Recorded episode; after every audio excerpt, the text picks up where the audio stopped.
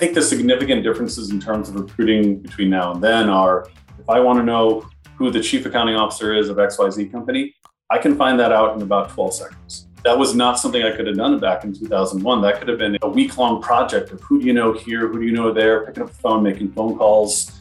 Just that access to information, I think, is radically different. In the world of business finance, things change fast. Welcome to the Leaders of Modern Finance, a show where today's finance innovators discuss what the future holds. Learn from experts in the field as they explore emerging finance trends, insights, and more. This episode is brought to you by Stampli, the leading accounts payable automation platform.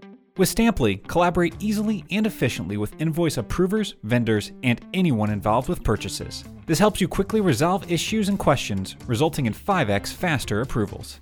Contact us to see why users love Stampli and schedule a demo at stampli.com.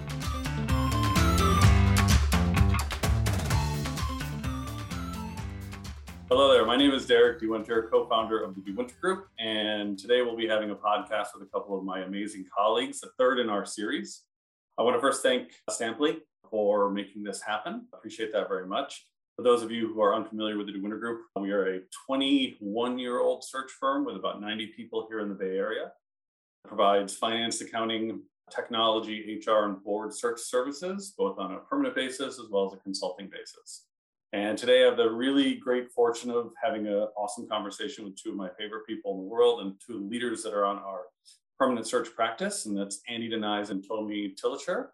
And I'm going to ask them real quickly just to do a quick intro, and then we'll dive into kind of the big part of our conversation, which is the market we're in, how we're navigating it, what we can do, and all that kind of fun stuff. So Maybe Tony, if you can start. My name is Tony Tillitscher. I am a managing director for DeWinter Associates. I've been at the firm for about six years, and I've spent almost 10 years in the finance and accounting recruiting space within the San Francisco Bay Area.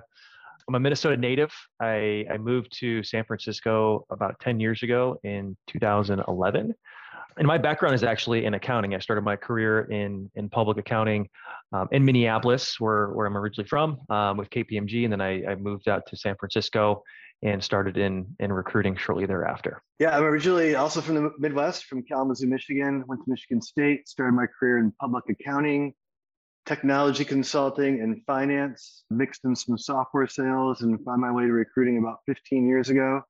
The last nine of which I've done with DeWinter Group, and has seen the firm grown immensely during my tenure. I think we were in the 20s in 2012, and now we're over 100. It's been a great ride. Awesome. All right, we're going to jump right into things and start talking about this crazy market that we're in right now. There's a lot that we're going to dive into, but I'm going to start with Tony. And I guess I want to hear from you, since you guys are a little bit more on the front lines than I am, about the pace of the market and maybe compare it to markets of yesteryear or maybe even kind of year over year comparisons. That, that, actually may be slightly unfair because last year at this time it was unbelievably radical different market than we've ever seen before. But maybe talk a little bit about kind of some of the things that you're seeing out there on the current pace of the market. Yeah, I, I think this is it's got to be the fastest paced market market that I've ever been a part of in my my 10 years doing this. I think the San Francisco Bay Area market has has always been pretty fast paced if you compare it to to other geographies in the United States. There's just so much innovation here, and I think so many openings and and you know what we do in finance and accounting that's always been the case but this year has been a special year so i think clients have to be prepared to move quickly in this market i've seen it time and time again where clients have, have dragged their feet on candidates and they've lost out to the other companies that have moved quicker on that candidate in their interview process or while they're in the interview process other companies get introduced to that candidate during the interview process and now they've got many options on the table these companies are all competing for you know the same talent pool so we're seeing more competing offers than I've ever seen before, more turndowns than I've ever seen before. The pace of the market has just been crazy. Andy, on yeah. your side, what are some of the top roles that CFOs and VPs of finance are, are looking to hire these days? And, and maybe yeah. is it any different than in years past? No, it's totally different. And and just to pile on what Tony was saying, like this is this is the craziest job market I've ever seen, like hands down. And compared to where we were, you know, 12 months ago when we were just starting the pen or kind of getting used to the pandemic, about six months in, and we were hurting. And now we're as busy as we've ever been. It's just it's extraordinary, and it doesn't make any sense in some ways because we're coming out of this pandemic, but here we are running more jobs than we've ever run and having more success. So it's it's, it's just crazy. As far as the roles, like we've we've been more really equally spread from like the lower level positions, higher level positions in years past. And now we're just it's really top heavy. I think CFOs are looking for, for two primary roles. One is that corporate controller. Like we've never run so many corporate controller searches at one time ever. The second thing that, that's really highly sought after is that director of SEC and technical accounting. There's so many companies who are going public either through the traditional S1 route or via the SPAC route. And so those two roles seem to be in super high demand over the last six months or so. On your end, Tony, what have what have you seen? And this is a, maybe a fairly obvious question, but from on the client side, from uh, remote working or hybrid working situation, what are, what are some of the trends that you're seeing? Yeah, that's a really good question. At the firm, we've split it up into kind of two de- or three definitions, right? You have the fully remote, where companies are open to having somebody work anywhere in the country. Uh, maybe they want to have that person fly in once a quarter or something like that, but they're okay with that person not coming in on a weekly basis. Then we've got like the the hybrid working model, which is, you know, we want somebody in the office two or three days a week. And then the third one is we want somebody here full time, right? Four or five days a week, a traditional working model and that was pre-pandemic that was where we saw a majority of clients being in that hey we want somebody here four or five days a week.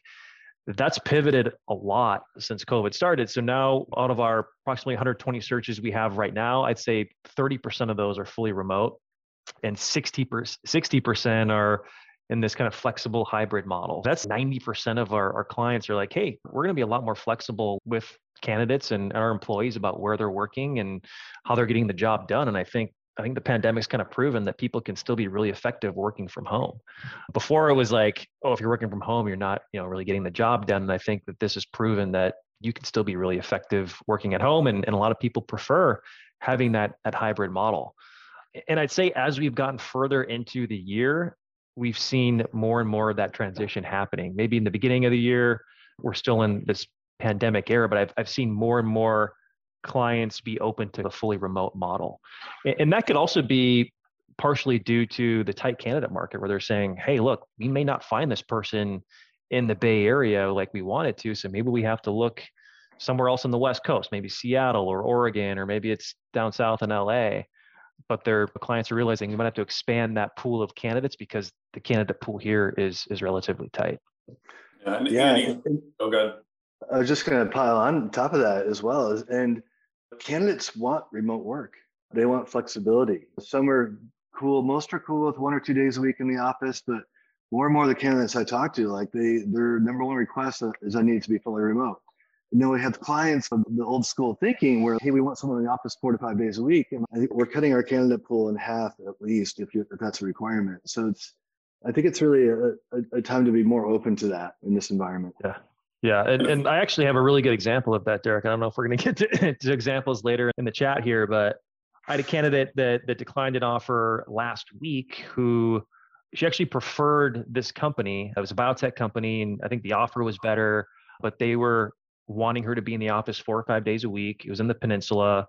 She started looking at, you know, housing in the peninsula and she's like, oh my God, it's so expensive there. And so she actually ended up taking another offer, which was her second choice because they were more flexible and they were saying, hey, you can be mostly remote, maybe come in once a couple times a month. But that was her main deciding factor was how often she has to be in the office, how flexible her employer was. So that's happening in a lot of instances. So to Andy's point, like these companies that are like, hey, you have to be here four or five days a week, they're gonna they're gonna be losing a lot of top talent. Yeah, so it's sort of an extreme version of what we dealt with before, which is the commute and commute was a really gating factor in terms of where people were willing to go. And so this is just a more complicated version of the same decisions that candidates were having to go through in terms of I'm not going to commute from Pleasanton to San Mateo, for instance, or that's an undoable type of situation. Yeah, it's, it's kind of crazy. Hey, I, kind of on a, a sort of a different tangent, how would you characterize your jobs today as compared to five years ago uh, or 10 years ago. So I'll go five and 10 because Tony, you're a younger buck than Andy Yeah. and I. But so five years ago, easier, harder. Yeah, I'd say in a lot of ways it's easier. I think the, the, the more robust job market, the more opportunities there are for us to to work with various clients and honestly to be more selective about who we're working with. I think it's partially a function of of how busy the market is that it's a little bit easier, but also our team has grown. Andy mentioned earlier that when he started the company was around 20 people. I think we're probably around 100 right now, and and we've just got a lot of people in the firm and our team that have been in the San Francisco Bay Area market for a long time, and they've just built really good connections and a really good network. So that that tends to make the job of, recruiting easier. Just you just know more people. I, I think the difficult part of it is just is this balancing everything, right? We have so many searches that we're sometimes we're probably working on too many at, at some points in time. So it's like, how do I how do you manage your time effectively? Where where should I be concentrating more of my efforts on certain searches than others? So I think that's the challenging part in a very robust market is just almost being too busy. But I'd take that over last year where we where we didn't have enough or just it was a really tough market. And what about um, you, Andy? Rewind 10 years. Yeah, 10 years. I'm going to go back even a little further. You know, when I started my recruiting career, it was like 2007 to 2009 and the recession, and there was not a lot of jobs to work on. So it was, it was the antithesis of this. There was a lot of candidates, really good candidates looking for work and not a lot of good openings. And clients got to be rightfully super picky about who they wanted and, and, they had their wish list of 10 and they wanted 10 out of 10 and in most cases they got it because there was so many candidates to choose from. And now flip that on its head and we've got so many jobs and so many candidates have already made moves in the last year in the last six months. People have moved out of state during the pandemic they only want fully remote and so that that candidate pool has really shrunken. So it's it's really uh, you know, it's a great time for candidates to be looking. It's a difficult time for employers to hire, and they have to be a little more open and look more about aptitude versus experience. And they're not going to get their 10 out of 10 wish list in, in this kind of market. And it's just a, a, totally different time. I use the term yeah. wackadoodle. It's not a yeah. really technical term, but it seems wackadoodle. yeah. And Derek, you've been rec- you've been recruiting a little bit longer than 10 years. Like, what, what's your Just a little bit market? Yeah. yeah. You know, it's funny. It's I've been recruiting over half of my life, which Uh, that sounds good and bad at the same time. I did go back. There's a handful of things that I think are very different from, say, 20 years ago. 20 years ago was 2001. We were just coming off of a dot com boom. I think the significant differences in terms of recruiting between now and then are the real obvious one is just information. Like access to information is extraordinary now. If I want to know who the chief accounting officer is of XYZ company, I can find that out in about 12 seconds. You know, I hmm. that was not something I could have done back in 2001. That could have been a week long project of who do you know here, who do you know there, picking up the phone, making phone calls. Just that access to information, I think, was radically different. And it was around kind of the same time also too that recruiting teams and talent organizations started to be popular. Back in 1994 and 5 and 6 and 7 when I first started recruiting, you didn't really have internal recruiting teams and organizations and right around 2001 or that time period is when those organizations started to get built up, which created a little bit more tension between us and the clients that we were working with. I think it's actually incredibly healthy, and those organizations have gotten really big these days with almost every company. In fact, anecdotally, I, I thought I heard the other day, in fact, I know, I, I did hear that there were supposedly more recruiter openings in the world than there were engineer openings. Wow. Some, yeah, LinkedIn study. I'm plugging LinkedIn. Thank you. And I think the other kind of severe difference between 2001 and now is this wealth creation that's happened at companies. Not a lot of people know this. Back in 2001, the NASDAQ composite index was at like 2,000. Today it's at 15,000. Apple was a $7 billion market cap company. Today they're 2.7 trillion market cap. And the same is true with Amazon. They were a $4 billion market cap company. Today they're close to 2 trillion. So you have this incredible wealth accumulation right around the same time people started or people companies started transitioning from stock options to RSUs. And so you have this you have a captive audience of candidates today that are in this marketplace with the highest levels of valuations that we've ever seen that are simply off limits. So your candidate pool, which was the size of a pizza, you start pulling slices away from that of people that have moved out of town or people who work at Google, Salesforce, Facebook, Apple, Amazon, Microsoft, you name it. Those are not candidates that we get to put into the system. So the disparity the, the differentiation there in terms of kind of the embedded wealth that people are getting at these companies is is really amazing and very different from when I first started recruiting, where you've got a you could have gotten a stock option at the right time or the wrong time. And if you got it at the right time, you were locked in. If you got it at the wrong time, you were as free as a bird to go looking around. So it made people a little bit more portable, I think, back then than they are now, for mm. instance. So, well, we talked about it a little bit, like in, in, instead of focusing on kind of what, what's going on with the client side, are you guys hearing anything specific on the client or on the candidate side of things? Again, you talked about that a little bit, both of you, but is there yeah. anything very specific that you're hearing that's a little bit different than in you know days gone by?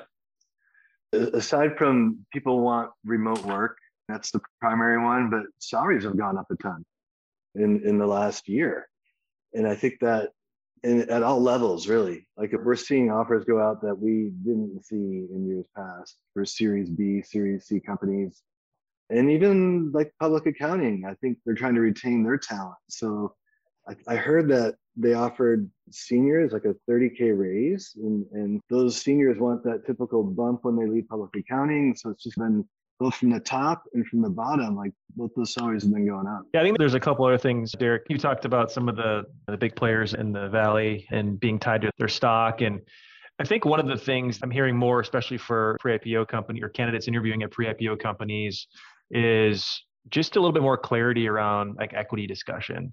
What does it mean? What's the value of it? How can they compare that to what else is out there in the market? And especially when those types of companies are, are trying to recruit somebody that's at a publicly held company and yeah. they're getting RSUs, there needs to be as much clarity as possible in the equity discussion about those stock options. That's one thing uh, that I'm hearing a lot of, especially for your mid to upper level people, where, where that becomes more and more important. And I think the other thing in this environment is providing candidates with a great interview experience. And, and a lot of candidates are interviewing remotely, they're interviewing over Zoom. And so, how do you differentiate yourself in the interview process from other companies that are also interviewing that mm-hmm. candidate, which they're no doubt going to be interviewing at, at multiple places and just providing them with you know quick feedback and following up on on the next step and just a great overall experience because ultimately you have what three four hours with somebody and you're trying to make a they're trying to make a decision on you and you're trying to make a decision on them. I think that's really important in in this era that we're in right now. Yeah. Yeah also on top of that it's so much easier to interview now. Like you don't have to take a day off of work or call in sick and travel and go to the office. Like you can interview from your home and during working hours and it's pretty easy. So you know i think candidates are more open to interviewing than they were in the past because it's a little bit easier and that you know, there's a dual-edged sword to that because then some people are like, I'm just going to try to, you know, interview as much as possible, collect as many offers as possible. So it's, you know, instead of candidates really focusing in on, you know, one or two things, they're looking at four or five things. And, and I think that's where our, our job comes into play. We need to be checking in with those candidates and saying, hey, how many other things are you, are you interviewing for? Where does this stack up with the other companies that you're interviewing with? Uh, what's your interest level? If, if you're not interested let's pull out. We don't want to keep you know wasting your time and the client's time. That's always been true but i think to Annie's point it's been more true now than ever because of the ease of interviewing. Yeah. No for sure. And i think it's easy to it's so easy to jump on a call and it's so easy to jump on another call and it's so easy to jump on another call. I think that the amount of waste in the interview processes both on the client and candidate side although really kind of on the client side is extraordinarily high. And so I think our check ins need to be that much more detailed. And I think that helps you. The good part about the DeWinter Group, and as I give us a plug, is we've all been working together for a long time. And we generally know the candidates that we've placed for more than just a LinkedIn introduction. These are folks that we met for lunch or coffee two, three, four, five, ten years ago. And I think that helps to kind of provide clients a little bit more legitimate clarity about the resoluteness of a candidate to the best that we can. But I find myself talking to clients about that a lot that like we actually have met these people. It's not just a Zoom call. In some cases it is, right? If they're new. But like in a lot of cases, really in most, these are folks we have lots of great stories to talk about. So, speaking of stories, as we get close to wrapping this up, any kind of fun, crazy, off the wall thing that you saw this year that I never thought I would see this story time to maybe make somebody who's watching this feel better about themselves? it's interesting. As a firm, we've never made as many placements placements as we've made this year. It's just astonishing. We've also never had as many offers turned down. There's just that level of movement in the market right now, and people getting multiple offers four, five, six. I've heard a person getting seven offers at the same time. It's just it's astonishing. One one fun little story is we had an offer turned down and I told the candidate because she was really on the fence. Hey, if things don't work out with this other company, you know, let me know. And really never said that before to a candidate, and it just felt like the right thing to say because it really felt like the right fit with the company she was turning down. And and a month later, she called me and she's like, Andy, you said to call if I wasn't happy, and I, I made the wrong move. And normally, I think in other markets, a CFO would not want to re-engage with someone who turned them down. But in this market, he was like, Absolutely. And we all, all, of a sudden turned that one around and, and, had a new offer out within a day. So, That's a great was the story. Offer higher or lower than it, it was before? Ah, same offer. okay, I was hoping that was good. Answer. Like, yeah, yeah. That's a great story. Good for you, Andy, and good for your client. Yeah, no, to be open to that because normally it's like dating. Like if you get shunned or your your phone calls aren't answered for a month, you don't want anything to do with this person. Yeah, exactly. Yeah, yeah the ego gets bruised. Mm. Yeah, you mentioned this seven offer situation, Andy, and, and I don't know if Derek was going to bring it up too, but that was actually a candidate that I was dealing with directly for one of my clients, and he had a you know plethora of offers, obviously ranging from public companies to pre-IPOs. And the thing is, the he was a controller, right? It wasn't like he was a senior accountant where there's there's tons and tons of senior accountant openings. He was a controller. So I think circling back to to Andy's point in the beginning of this conversation of what we're seeing a lot of searches, it's controllers. And and this this guy happened to be a profile that a lot of people like to go after when they're looking for controllers. He worked at public companies, he had big four background. We also had startup background. So he had the mix, the perfect mix of everything, which yeah. everybody wants right now and it just led to him getting a lot of opportunities on his on his plate and he had seven and and thankfully he ended up going with one of our clients on that one but yeah i've never seen anything like that for any level let alone uh, a controller type type candidate it could never happen right like there there could not be a convergence of market opportunities and ability to interview there has been this past year you could never yeah. have ever had seven corporate controller or chief accounting officer offers simultaneously. You'd be lucky to have two. Yeah. yeah. Right. Two would have been a lot of work. Oh my gosh, calling in sick and dentist appointment, yeah. this and that. And you'd be, it would just never happen. I don't know how he got his regular job done during during the right? last month. I mean, interviewing, they got multiple rounds of interviews. Like that's crazy. If clients are going to keep up with things, they need to move quickly. And a typical interview cycle that might have been four rounds, I'm guessing is two or three because you can do it. Or maybe, and I don't know what you guys are seeing, but I think I'm, I'm guessing there's probably also lots of team interviews or you can get on a Zoom call with a couple of people in two different places and you may not have done typically in an office setting. So I think things are a lot more efficient, but still, that's an astonishing level of efficiency from both sides. This podcast is going to go out after they edit out some of our mistakes, particularly mine, probably middle of December. So this will be an opportunity for someone to hear what we've seen over the course of the past year, but also maybe think about what they can do differently in 2022 to get different results from their efforts. Is there anything that you might suggest as you look into a crystal ball, not necessarily predicting what 2022 is going to be like, although I think it's going to be pretty darn similar.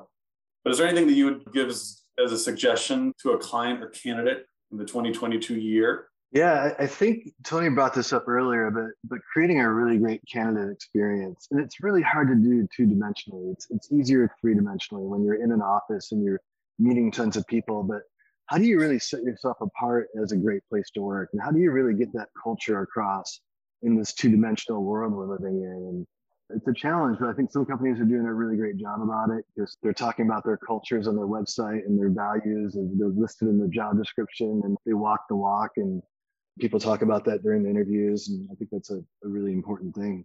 Yeah. And, and I think on the candidate side, it's asking more questions about culture so that they can really make sure that they're making the right move. Going back to Andy's candidate that, that came back to him a month later, maybe it was just something that she missed in the interview process in terms of the company culture because she was interviewing two dimensionally. She wasn't able to walk into those into the, the doors of the office and walk around and and see people. And was it a quiet environment? Is it a loud environment? What are the people like? And be thinking about questions that maybe you wouldn't normally ask about culture in in a setting where you're actually going into an office to interview. Now that you are interviewing remotely, yeah, it's always tough to predict like what's going to happen next year. I didn't know like going into 2021 like 2020 was a really tough year and it started to improve at the end of 2020 but 2021 has been great and, and i hope it continues to go into 2022 as well i i would put my money on that for sure and hopefully it'll continue with some maybe reversion to some mean of normalcy i don't know that'll be you know healthy for all of us Speaking of healthy, I will wish everyone who's been able to participate in this podcast from a listening perspective in an amazing holiday season. Among the blessings that I get to count are working with wonderful folks like Andy and Tony and a host of tremendous people here at the DeWinter Group. So if you have any thoughts, questions, want to reach out to any of us, all of our contact information is on the website. And uh, we'll wish you a happy, wonderful, prosperous 2022. Thanks, guys, for joining. Yeah, thank you. It was fun. Thank you, Derek. Take care. Thank you for listening to the Leaders of Modern Finance podcast. If you enjoyed this episode, please leave a five star review. You can see the show notes and all the resources mentioned in today's episode at stampli.com slash leaders of modern finance. Thank you for listening and be sure to subscribe for updates on future episodes. This episode is brought to you by Stampli, the most powerful way to process and pay invoices.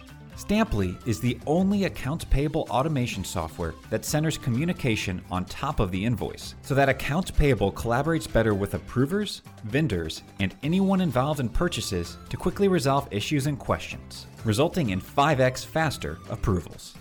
Contact us to see why users love Stampli and schedule a demo at stampli.com.